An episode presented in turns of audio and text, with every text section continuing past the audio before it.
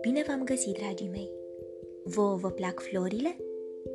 Care flori sunt preferatele voastre? Dar mierea de albine vă place? Din cufărul meu cu povești, am ales pentru voi în seara aceasta povestea Violeta Discreta, scrisă de Anton Grings, editată de editura Pandora, cu traducere din limba franceză de Loreta Budin. Să știți că în această poveste, Violeta nu este numele unei flori, ci numele unei albinuțe. Sunteți pregătiți de o nouă aventură? Haideți să pornim! Toate albinuțele au un nume de floare pe care îl știu pe de rost. E mai practic așa, pentru că atunci când ajung la vârsta la care pot să zboare, albinuțele nu ezită niciun pic. Știu de la care flori trebuie să culeagă polenul. Astfel, Iris zboară direct către florile de iris, Narcisa către narcise, Hortensia către hortensii și Garofița către garofițe. Doar cea mai mică dintre albinuțe, pe nume Violeta, nu-și găsește floarea, pur și simplu pentru că nu crește nicio violetă în grădina lor. Dar Violeta nu știe încă acest lucru. Ia să vedem, unde s-ar putea ascunde? își întreabă ea prietenele. Nu e printre roze, răspunde Roza. Nici printre camelii, răspunde Camelia.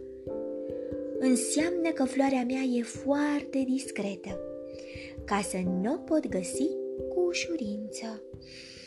Suspină Violeta. La sfârșitul zilei, biata albinuță n-a reușit să recolteze niciun grăunte de polen. De ce nu mi-au pus și mie numele Roza sau Camelia? Florile astea sunt pretutindeni în grădină. Păi, pentru că pe mine mă cheamă Roza, spune Roza. Și pe mine Camelia, spune Camelia. Știu, știu, murmură Violeta. Îmi pare rău. Să nu-ți pare rău, spune Roza. O să-ți dăm câte puțin din polenul nostru.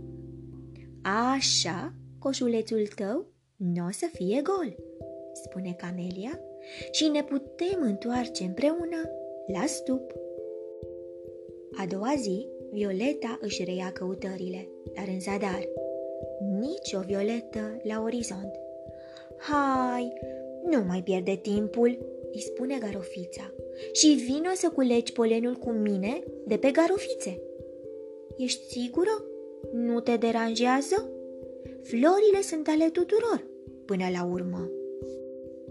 Din păcate, șefa culegătoarelor de polen nu e de aceeași părere. Ei, tu acolo, da tu, Violeta, ce cauți printre garofițe? Albinuța își înclină căpșorul și își strângea aripioarele. Îmi pare rău, murmură ea. Te las de data asta, dar să nu te mai prind. Albinuța își ia imediat sporul și se așează la umbra unui copac cu fluturi. Ei bine, dragă Violeta, faci o figură? O, fluturaș, te rog, ajută-mă să-mi găsesc floarea, sunt atât de tristă. Tristă? Cum poți fi tristă într-o zi ca asta? Hai, vino, urmează-mă! Te iau cu mine la țară, ca să vezi florile sălbatice. Dar floarea mea nu e una sălbatică, exclamă albinuța. Nu e nici floare de grădină, spune fluturele, luându-și zborul. Sunt atâtea flori de admirat pe pajiște și atâția fluturi de urmat în văzduh, că sărmana Violeta nu știe ce să facă mai întâi. Grădina asta e mult prea mare pentru albinuță ca mine. O să-mi încerc norocul în altă parte. Exact atunci zărește pădurea înflorită. Un crân care își merită numele plin de promisiuni. Aici, florile se numesc clopoței, lăcrămioare sau brândușe, dar azi Violeta e vedetă. Întreaga pădure e parfumată cu mireasma ei. Floarea mea! E floarea mea!" striga albinuța. Am găsit-o! În sfârșit! O, oh, spune floarea discretă, ridicându-și căpșorul. Cine e raza asta de soare? Sunt eu, Violeta, răspunde albinuța. Și de unde vii, Violeta? De tare departe, din grădina de lângă altă grădină.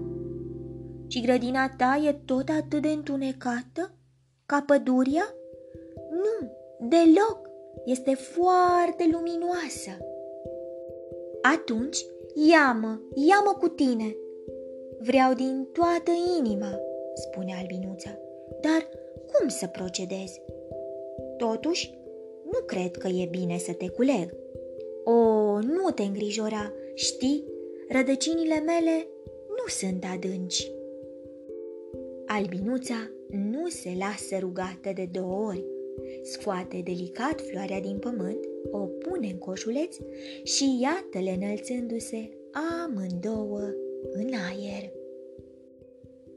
Din acea zi, în grădina de lângă altă grădină, Violeta și Violeta nu duc lipsă de nimic.